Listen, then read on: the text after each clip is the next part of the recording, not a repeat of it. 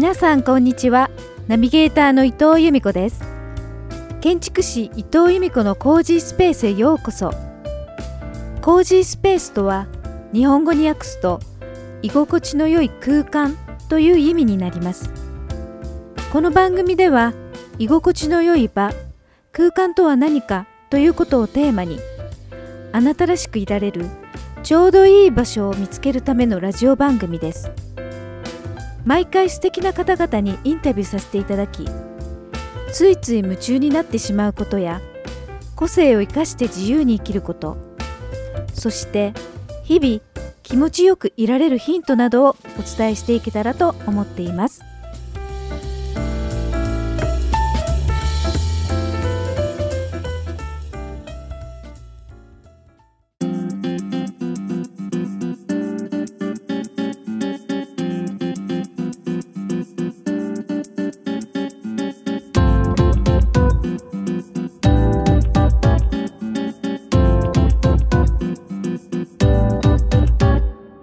建築士伊藤由美子のコージースペース第31回。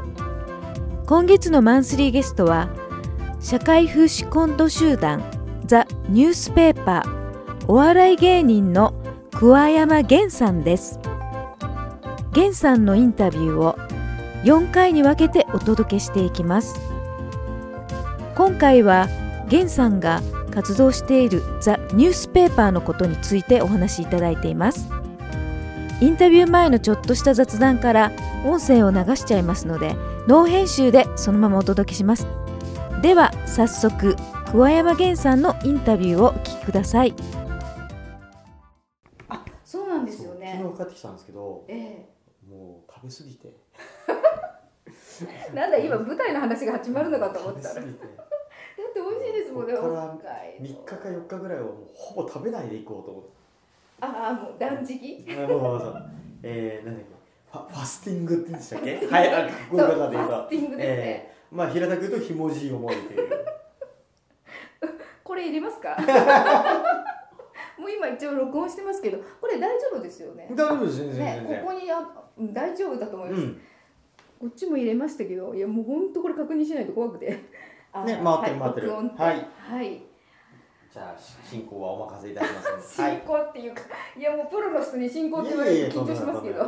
はい今日はザ・ニュースペーパーの久保山源さんにお越しいただきました。はいザニュースペーパーの桑山源です。よろしくお願いします。お願いします。お願いしもう何でも聞いてください。何でも聞きますけど。何でも聞いてくださいもっていうか今日は初対面ですよね。うそうですそうですね。は 初めましてってい初めましてですね初めまして。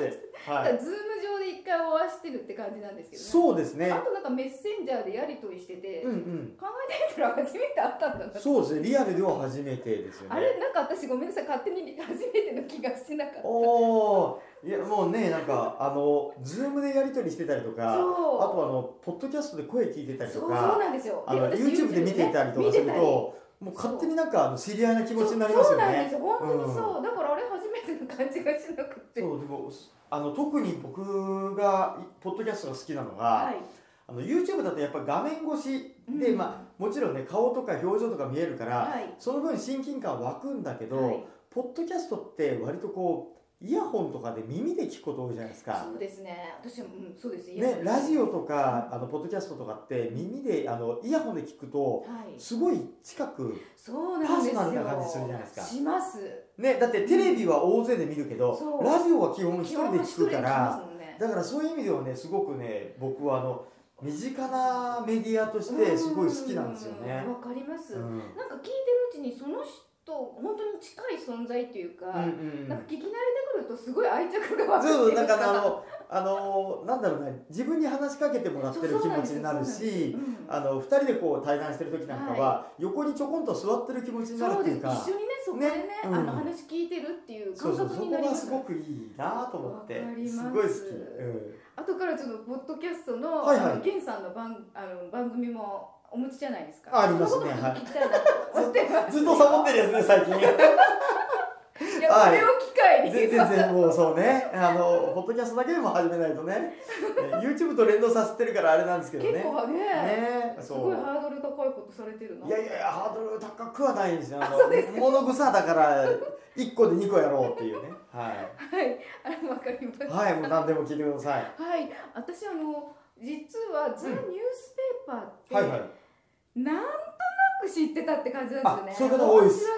そういう方多いですあはのだからテレビ見てるとところどころところどころって言い方おかしいですけどどこかで目にしてるんですよね。いああそうですね。多分あのえー一番メディアに出てた頃っていうのは、うん。最近で言うとなんですけど、はい。えーっとね小泉政権が終わって、はい。第一次安倍内閣が あの投げ出しだとかって言われて終わったはい。後ぐらいが一番メディアに出てたんですよだから福田さん、福田総理麻生総理鳩山総理ぐらいの時が一番出ててね。だからはい。小泉さんと麻生さんが出てたりとか、あとは『徹子の部屋』に最初に出た時も、はい。えー、と小泉福田はい。麻生みたいなこの3人が出たりとか。ちょっと私も見ちゃい。その頃とかが一番出てったんじゃないかなと思いますね。今はも安倍さんとかね、い。はい。そのたかまにね、いや、うん。ラジオ番組とか持ってたり、あの文化放送とかでもやってたりとかうん。するんですけど、もうそれも終わっちゃったんですあが、はい。そうなんですよね。あのテレビはね、やっぱり鳩山さん終わって菅総理になったぐらいの時から、は急になんかあの呼ばれなく呼ばれなくなったんですよ。あ呼ばれなくなっちゃった呼ばれなくなったんですよ。それ何何かあるんですかね？えっとまあそのいくつか多分まあ本当の答えは分かんないですよ、うんはい。い、くつか考えられるのははい。一個にはまあ飽きられたっていうのがあると思うんですね、そうなんですかね。やっぱりねあのモノマネって飽きられやすいのは確かなんですよ。他の方もそうですね、はい。うん。そのあの一発ギャグとかモノマネとかっていう類のものは飽きられやすいのは確かなんですけど、はい。それでもう一つはあの民主党政権になった時に、はい。鳩山さんの時なんかはあの民主党政権でなんかあのいろいろこう突っ込んだりとか、うん。まあ、ダメじゃねえかよみたいなことを言ってて、はい。まあ面白おかしくできたんですけど、はい。えー菅総理になったぐらいの時から、これ本気で叩いたらこの政権やばいんじゃないのっていう うん。あの忖度がマスコミ側にこう広がったんじゃないかっていうのは言われてます。でもこれはマスコミの各局に取材したわけでも聞いたわけでもないので、あくまでも憶測ですね。うん、でうん。だからそうなってきた時に今度その菅総理の時に、はい。あの大震災が東日本大震災があったんではい。とてもそういうような状況ではない。あのうん。政権をちくりちくりとやるような状況ではないっていうムードが広がったんでそこから一気にはい話はなくなりましたあそうなんね。ですね、はい。じゃあもう今はメインが舞台っていうことになるんですね。もう昔からずっとうちは舞台です。もうずっとですね。はい、ずっと舞台です。ちょっとあのウィキペディアとか見ちゃったら、1988年からも立ち上げてるんですね、そうですそうです。だからえもう三ん30年三十二三年になると思いますよ。そうなんですね、はい。もうその時もう最初はもう舞台からずっともうずっとずっと舞台です。今もずっと舞台です。メインは舞台です。私もだからあの源さんと、はい。まあ、そのポッドキャスターコミュニティで知り合って、はいはいはいあのどこにお住まいですかみたいなやり取りして名古屋っていうか愛知県って言ったら、うんうんうんあ名古屋のみそざ今度あの舞台あのやりますよって教えていただいたんであ行こうかなと思って ありがとうございます。なんかその時にあこの人たち知ってるって実はそこで思ったんですよ。ああね。後付け？ごめんなさい。いやいやでもでもでもあのそう、源さんきっかけで認識したって感じ。うんザ・ニュースペーパー。え、この人たち私見たことある知ってるよみたいな。あのねうちは実を言うとバラエティ番組にはほとんど出ないんですよ。出ないっていうのは自分たちのポリシーがあるわけじゃなくて呼ばれないんですよ。うん、で、えーどこに出ててどこでうんテレビ上は目にしてるかっていうと、はいまあ一つにはその夕方とかによくやるはい情報バラエティ番組はいはいではいはい。昔はよくその難しいニュースがあったら、はい。これを簡単にコントにしてみましょうとか、うん。それからあとはその今日はなんと、えー安倍総理に来ていただいてますとか、はい。えー今日は鳩山総理に来ていただいてますって言ったら「お鳩山です」とかって言ってそこでちょっと面白か面白おかしくやったりして。で、えーまあ、今ねあの偽物の鳩山さんがそう言ってたんですけれども実はこの問題はみたいな感じでコメンテーターが切り込んでいくっていうと、あの番組の進行がしやすいので、はい。で、えー過激なことはこっちに言わせとけばあのコメンテーターさんも炎上せせなくて済むしそうん、っねていうような役割だったのではい。あのバラエティ番組というよりかは情報番組とかニュース番組に出ることが多かったんですよ。うそこ。で見てたんですね。うん。だと思いますだからモノマネとかで一回出たことはあったんですけどモノマネバトルとかで出たことあったんですけどそれとかあとはうん。最近で言うとそのダウンタウンさんとかの番組にうちの小泉首相役の先輩が出て、えー本物の x ジャパンのトシさんはいと、えー偽物もう思いっきり偽物って分かる小泉首相が組んで モノマネそっくり感みたいなところに行ってやったら本物もモノマネ芸人に見えるだろうかっていうような番組に出たりとか。そうなんですそういうような時にちょびっと出るぐらいで基本はやっぱりね情報番組が多いです。ああそうなんですね、でもまあメインはやっぱ舞台もうずっと大切ずっと舞台ですにね。はい。されてるってことですだから全国ツアー回れたりもうやってますやってます。えちょうど北海道から帰ってこられたそうですね。えっ、と収録しているのが今は、えー2020 2021年の4月の13日なんですけど、11日に札幌公演をやって、はい。12日に札幌から戻ってきてはい今日収録みたいな感じですね。もうありがとうございます。そのもうお疲れのところ。いやいやとんでもないとんでもないもうあの北海道行って食べ過ぎたぐらいで。そうなんかね、はいさっき言ってたにそう北海道美味しいですもん。北海道美味しいっておかしい日本語ですよね。いやいやでも北海道は美味しいもの美味しいから。美味しい。そもう私もそれで北海道行きたいですもんまう。た。あ、もうね美味しかった。もうジンギスカンも食べたし。新鮮なお寿司も食べたし、もう味噌ラーメンももちろん食べたしっていうのでもうんなに美味しいんですかね。行く時はあの行くまで実は僕はあのポコチャというライブ配信をやっていて、その中でそのアシスタントさんにはい。配信してて顔丸くなったんじゃない？って言われて マジで？と思って。そういえば最近舞台の衣装ちょっときつくなってきてんだよな。コロナで7ヶ月間ずっと仕事がなかったんですよ、そうですよね。うん。舞台できないですもんね。そうなんですよ。で今も舞台ちょっとずつ戻ってきてはいるんだけど、でもソーシャルディスタンス対応とかで、やっぱ半分ぐらいしか入れないようなところが多かったりしますしそうそうなると半分入ると要は満員入り満員大入りでもはい。半分で多分ね会場側っていうか主催者さんははい。呼ぶとトントンなんですよね。ああ、ということはそういうこ9割売れてればほぼ満員なんだけどとですよね実際半分になってしまうと45%じゃないですか。はい。はい。45%入るともう多分ね赤字すれすれなんですよ。そうねそうなると怖くて呼べないですよねそれは僕がね呼ぶ側でもそこまで賭けをしてまではいうちの儲けになるかならんかわからんようなところまで、うんえー賭けをしてまで呼ぼうっていう気にはなかなかならないっていうのはわかるんですしかもニュースペーパーのお客さんって高齢な方が多いんですよ。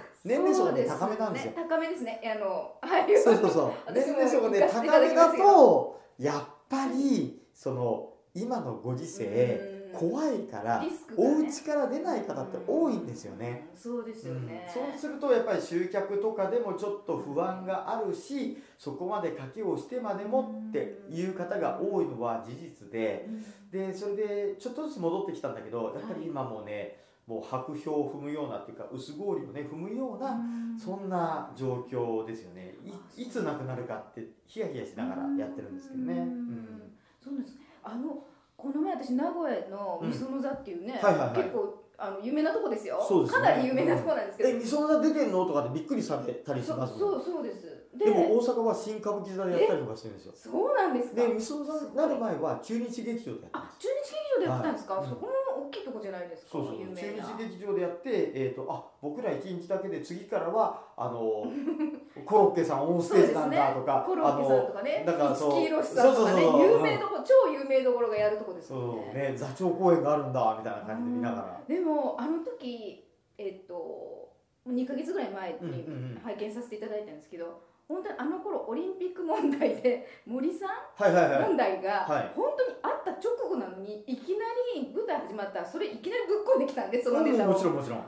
まあ、時事ネタをやられるってことじゃないですか。社はい。会風刺コント集団ということで、このなんてスピード感っていうか、はいは準備をしなきゃいけないものなんでしょうけど、いえ。えもういきなりこのネタをやってしまうのっていうのもそれを作り上げてくる、はい。そのスピードとというか、はい。そのクオリティの高さに私最初から圧倒されたんですよ実は。うん。あのもちろん面白いから笑ったんですよ、はいはい。笑うこと以前にすごいわって思ったっていうのが。もうそれは逆に言うとはい。朝一ででかいニュースが飛び込んでその日公演だったらはい。その日に小屋に入ってからはいあの打ち合わせですよ。はい。そういうことも過去に何回かありました。私今だからザ・ニュースペーパーってそのものなんですねそうですね。えっ、ともちろんその毎回毎回ねあのはい新ネタ新ネタっていけるわけでもないんですけれども、でも大きいニュースがあって、はいこれは触れなきゃダメだよねってなったら。うんじゃあそこからどういう形式でやろうか、はい誰がやろうかっていうところから始まりますえー、午後1時から、えー開演とかだったら、はい。10時ぐらいとか10時半ぐらいに打ち合わせしてはい。30分間ぐらいでじゃあこれ誰がやるから誰が考えてねって言って、えーそこからのかからも1時間2時間ぐらいでその人一生懸命その支度をしながら考えたりして、ええだってそれ似せてかなきゃいけないわけじゃないですかそのきその時間で。まあまあそれもありますよね。えーそれもあります私その後聞きたかったんですよ。だから今はい。お話ししていただいたんですけど、衣装をどうしようかから始まりますもんまず。えー、その日に？はいはい。でトラックにある程度の衣装は積んであるんですけど、あれでいけんじゃないかこれでいけんじゃないかこういうのがまあでもスーツでいいんじゃないとかうんもうしょうがないからっていうのもありますし。例えば森さんだったらこの人なんかちょっとこう例えば少し大柄で骨格が近いからこの人、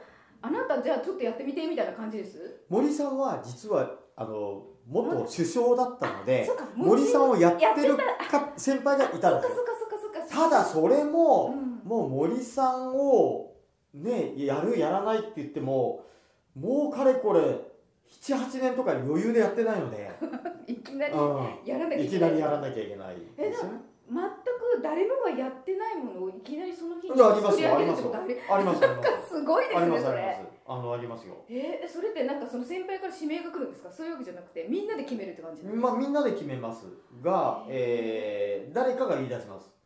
あの僕やりたいですっていう人はニュースペーパーの中にはほぼいないです。はい。あのいやそれは急なニュースであろうがなかろうがえ稽古場であってもはい。例えばえー、とそうだななんか話題になってる人が出てきたとするじゃないですか、はいうんうん。今だったら誰なんだろうな。例えば、えー橋本聖子さんとかがねはい。えー、とオリンピック担当大臣みたいになって、えー委員会になったじゃないですか、はい。今。組織委員会になった時に何か失言をしてしまったりとか、はい。あるいはすごい大手柄だったとかっえーていう時に、じゃあその橋本聖子さんやんなきゃいけないよねって言った時今橋本聖子さんを持ちキャラで持ってる人はいないのではいじゃあ誰にしようかっていうところから始まるんですけど。すごいその時にあのあじゃあ僕橋本聖子さんやってみたいですっていう人はニュースペーパー内には誰もいないです。えーみんな奥ゆかしいんですねいや奥ゆかしいっていうか 怖い、うあの一個にははいきっとみんな面倒くさいなと思ってるところがあると思うんですよ。あると思うんだけどそれよりかは、はいあの客観的にみんなが見てうん。この人が似てんじゃない？いやでもこっちじゃないっていう意見を総合した方が結果的にいい結果に転がることが多いので。っっていうことだと僕は理解してるんですけど、はえーたまにい。俺これ押し付けられてるよなって思うようなことはあります。だってあの「みその座」ご覧になった時に、はい。大村知事はい。を僕やったんですけどあの日しかやんないネタなんですよそんなつななんていうのかなリサイクル率が低いネタってみんなやりたくないわけですよ。確かに使えないし、うん。あと。ね別に北海道公演で大村知事のネタやってもみんなポカーンとするじゃないですか。そうですね。それよりかは北海道の鈴木知事をやった方が全然いいわけで。で吉村知事ぐらいうん。あの全国区になれば別ですけどうん。そうですね。大村知事そこまでではないので。頑張っていただきたい、うん大村知事を。でえーっははい。前からちょくちょくあの名古屋公演のためにやってたんではい。川村市長はやってたんです。で川村市長出るんだったら大村知事も出た方がいいんじゃない？ああそうなんですねなんて。一ぼーっとぼーっと稽古場で聞いてたらまず誰が似てるうん。があって、はい。えー別に誰も似てないわけですよね。そうですね。そうするとじゃあ誰が空いてるになるんです？ああなるほど。他のあの、ね。前後のコントの関係で誰ができる？誰がはい空いてる、区は空いてんじゃない？みたいな話で。お区はそういえばなんか大村知事っぽい感じするよね。いや絶対後付けなんですよ。絶対後付け。そう眼鏡かけてるところが一緒そうそうそう。う眼鏡かけてるからっていう理由で。で行けばその眼鏡かけてる人だからもう誰にでもいいわけじゃん。ねえ。でもみんな喜んでたでしょ？愛知県の人。えいや大村知事出てきねた時に。いや喜んでるのか似てないで笑われてるのかあこっちとしては分かんないんですよ。確かにねうん。そうかもしれないですね。分かんないんですよ。私自身はなんかやっぱやってくれたってやっぱ嬉しいんですよね、うん。県民はねやっぱりね 身近いやいやもうね、うん、だからどうしようかなと思ってねあのそれもだってじゃあ今度、えーはい。1ヶ月後に愛知公演があるから、あのその時にじゃあ何が出た方がいいんじゃないか。あのはい。やっぱり、えー大村知事出た方がいいんじゃないか。あのリコール問題で問題になってるからそれはじゃあ1ヶ月後の、えーね、愛知公演のためにちょっと考えといてよって言って桑山って振られるわけじゃないんですよ。そうですね。その日だけ、うん、その日だけのためにじゃあ大村知事ねって決まったのは本番の2日前ですからね、うわそうなんですね。そう。そこからどうなんか似せていかなきゃいけないんですよねまあまあそれもあるしうん。喋、ることも考えなきそうゃいけないですよね。し、それは一緒にみんなが考えるわけじゃなくてその指名された人が考える。いやもちろんあのみんなでこういうこと言った方がいいんじゃないって意見が出る時もありますけど、はい。基本はニュースペーパーって、はい。自分が喋るネタは自分で考えるんですよ。もうなんかそれぞれがこ個々に独立してる集団って感じなんですね、そうです。だからあの劇団ではなくて、はいコント集団っていうのはまさにそういうところなんですよ。そういうことなんですね。一人一人が芸人でそれが集まった集団なんですよ。集団がもうザ・ニュはいースペーパーっていうもう集まりなんそうですそうですねはうわーなんですよ。すごいな。そのスピード感とそのなんていうのかな。その2日前から当日までにそこまでもそこまでっていう言い方おかしいですね、あの分かんないですよね。私が見てたからそこまでなんですけどあそこまで舞台上でやりきるっていう、なんていうかもう度胸しかなくないですか？いいやな東京なまあだいぶ最近はもう僕も18年目19年目ぐらいになって、やっと慣れてきましたけど最初の頃といやかーそれドキドキじゃない？あのーちょっとね本番前に吐いたりしたことありましたよ。そうでしょう、緊張あの時は何の時だったっけな？村上ファンドの 村上さんをやれって当日言われて なんか逮捕されるかなんかの時に、はじゃあやれって言われてえーって言って村上ファンドのことを調べ始めて何があって物言わぬ株主だってことをは調べ始めながらはい。どうもカツラにしようかどんなメイクにしようかとかっていうのをうん2時間3時間の間でやんなくちゃいけなくて受けるか受けないかも分かんないしっていう時に、ね。あのーあまりの緊張にトイレに行って戻したことありましたよ。いやでも本当そいや普通普通の人間だと思いますよ、うんうん。その反応は。あとはだから、はその頃の古い話でちょっと恐縮なんですけど、はい。えー荒川静香さんがトリノオリンピックはい。のね、で、えー金メダルを取って、はい。フィギュアでね。はい。その時も、えー、と外国でやってるからトリノでやってるから、はい。日本でいうと日本時間で午前6時ぐらいだったんですよ。はいで、えー僕は下っ端だったのでトラックを運転してはい。会場までそのうん当時は今はねあのトラックをあの専門の人が運転してくれてるんですけど、はい。当時はその下っ端の2人が代わる代わるでトラック運転して会場に入ってたんです それも、だから運転してる時間帯だったので僕は見てなかったんですね。はい。で見てなかったんだけどその他の人たちはバスで移動中に、はいえーテレビつけてて「うん。うわ金メダル取ったこれやんなきゃね」って話になってて はい。で9時に、えーみんなが入ってきてはい。で、えー10時の打ち合わせでこれは絶対にトップでやらなきゃいけないねって話になって。それお客さん喜びますようんね、荒川静香誰がやろうかって話になって、はい。じゃあ桑山ねって話になって。勝手に決またんですかその時は？いやだからその時になんかあの僕はあの今はできるかどうかわかんないですけど、はい。ブリッジ教えたんですね。あの、要はこう後ろに反り返ってブリッジをしてってブリッジね。いうのを、あのやってた時があっえ そてれどういうこと？ネタで、んんあのネタでなんかでであのブリッジをしてうん。ブリッジをしたまんま歩いて舞台の袖にはけるみたいなことをやってた時あったんですよ。であれイナバウアーであれちょうどいいんじゃないって話になって。ソルシみたいな、うん、いいんじゃないっつってじゃあクワでって言われて僕はだから金メダルを取った瞬間を見てないんですよ。ト。ラック運転してるから、うん、でそっから見始めて、はい。でどうしようかって考えながら金メダルをもう現実逃避で段ボールで金メダルを作りながら だからリハーサルまで2時間半。自分でも使わなきゃいけないんでなんかある？衣装ある？って探したらあのフィギュアみたいなあの、ね、スクール水着みたいなフィギュアみたいなのがあったんでじゃあそれでもあの入るかなって言いながらやってあのそれでいいんじゃない？って言って。で当時は髪の毛もうちょっと長かったんで、はい。バッグにしてはい。ピターってくっつけながら、あのどんな顔かな？とかってやってこ ここんな感じかな？とかってこうやってやって。でそうそうそう。お前なんかそれってさなんか荒川静香っていうより萩原流れじゃない？とか言われながら もうでももうもうもう引き返せないもんって思いながらさやるんですよそれで。流れに二の荒川静香？そうそうそうそうそうそう。あでもちょっと萩原流れさんと似てるかもね確かに。でなんかいろいろこうやってでどういうネタにしようかなっていうのを考えながらあのーでもねこれね面白い感じで、うん。撮ったばっかりの時って、はい。みんなおめでとうのムードだからいや受けはもちろんいいんですよ。受けはもちろんいいんだけどそこで辛辣なことを言うより本当に素直に「ありがとう本当によかった」って言った方が受けるんですよ。でもこれが1週間2週間1ヶ月ぐらい経つと、普通に「撮りましたありがとう」って言っても「で」ってなるんですよ、うわ。うん、ちょっとねニュースペーパーのネタってはい。料理に例えられることが多いんですけど、はい。鮮度が高いうちは素材をそのまま出しても美味しく召し上がっていただけるんですよ。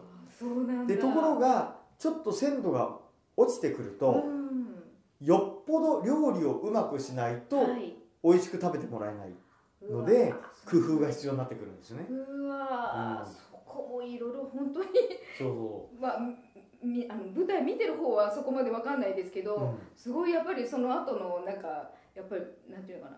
そのさっき言った工夫えそうそうを相当されてるってことですね。そうですそうです。だからあのー今日のニュース昨日のニュース、はい。一昨日のニュースぐらいまでうん。で話題になっていたら話題になってるワードを言っただけで割と、あの、うん。反応があるんです、うん。まあ、もちろんそこから一足し二足ししてうん。もうちょっとクオリティの高いものを目指すんですけれども、はいでもそのワードを言っただけで結構ね反応はあるんですけど、うん、そっからだと例えば、えーよっぽど反応があってもそのニュースが過去のものになっちゃうと、例えば今森さんが出てきて、えー今日は女性が多いから長くなるなって言っても今は受けないです。今本当にでって思いうんました、受け受けないです。今今の、うんあのね2受けないです。ヶ月前のあの水の座だったから受けたんですそうよねもちろんですもちろんです。本当にねそういうなんかねだからコントとして作り上げていても、うん。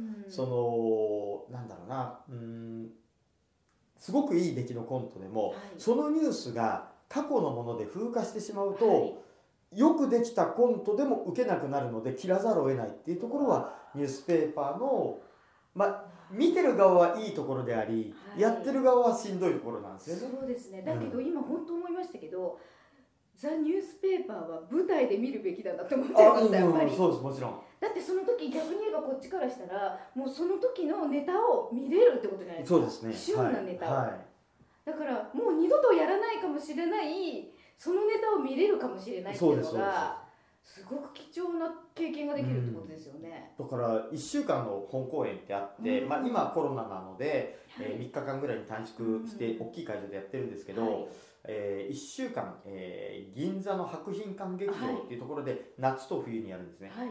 で1週間基本的にあの交番っていうんですけどネタは変わらない予定なんですよ。はい。ところが1週間あるから、うん。でかいニュースが飛び込んできたりすると、はい。やらざるを得ないんですね。そうですね、はい。い、や見たいですしねやっぱり。だから こっち側としては見てる側は、はい。この1週間の間自分が見に行く回のはい。直前ぐらいで何かでかいニュースが起きないかなと思ってドキドキワクワクしながら見に来てくださるんですけどチェックをされてくるんですねやる側は何も起こらないでくれよ！ヒヤヒヤドキドキなんですよ。いつ自分にね白羽の矢が立つか分からないから何も起こらないもうあの事なきを得て1週間終えたいいやそれ本当に本音です本ね音がそうなんですね。ううん。ん多だ単にやるだけじゃなくって笑わせるってことをすごいまたそうですね。ハードルの高いことじゃないですか？そうですね。かなり。はなんか人を笑わせる、まあ、私芸人でもないからわかんないんですけどでも人をきっと笑わせるってぜ何かこう絶妙な間だったり何かこい、うん。うすごくハードルがすごく高いことをされてるんじゃないかと思うから。いやだからねまあでもやるまでは多分先輩たちもそうだと思うんですけど、まあうん先輩たちはね僕よりも全然経験値が高いので、きっとこういう過去のうん。こういうやつをこういうふうに手直しすればはい。いけんじゃないかっていう目算があるとは思うんですけどですか。でもやっぱりその先輩たちでもきっととやってみる。はい。で受けるか滑るかは分からないし。そうですよね、こればっかしは本当に僕なんかは本当にね最後の嘘ニュースとかをやるんですけど、あの出してみるまで分からないからうん。あの本当にドキドキですよね。で今回新しく作ったのをやってみようと思って、原稿をニュースなので、はい。原稿を書いて、えーそのキャスター席みたいなところまで持っていくんですけれども、直前で怖くなってうわ。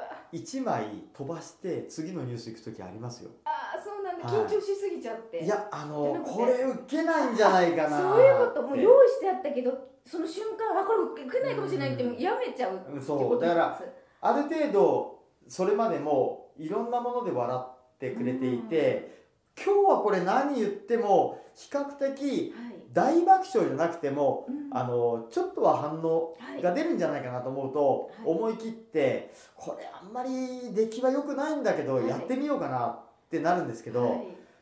今日はちょっとなんか厳しめだぞというか、うん。まあ僕らの世界で言うとはい「重い」っていうんですけど、重いお客さんって言うんですけどね。そういうのがあった時にはやっぱね滑ると怖いんでそれはもう多分年数やってらっしゃる先輩も一緒なんですよねだと思います。おそらく。あの皆さんの印象として、お笑い芸人って、はい。はいとっても陽気で能天気でメンタル強そうって思われるかもしれないですけど実は、まあ、そういう人もうん。一部いますよ。あの業界広いので、はい。だけどもほとんどの方が真逆だと思います。どっちかというと繊細あのもうなんかね、えーまあ陽気は陽気なんでしょうけど、ものすごくビビリです。あそうなんですか、はえそのビビリの方が、い。はい。なぜ表に出て人前でうん。何か表現するんですか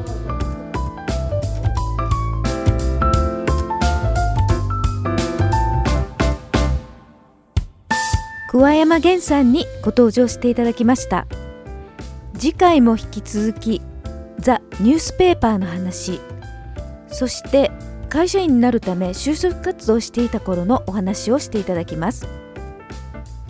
この番組をまた聞きたいなと思っていただいた方は音声アプリの購読ボタンやフォローボタンをポチッと押していただくと毎週日曜日に配信されたものがスムーズに聞けますのでよろしくお願いします。今回配信した詳細については私のホームページにも掲載しています。こちらの番組の詳細に URL を掲載しておきますのでホームページもよかったら見に来てくださいね。建築士伊藤由美子でも検索できます。それでは次回もお楽しみに。伊藤由美子でした。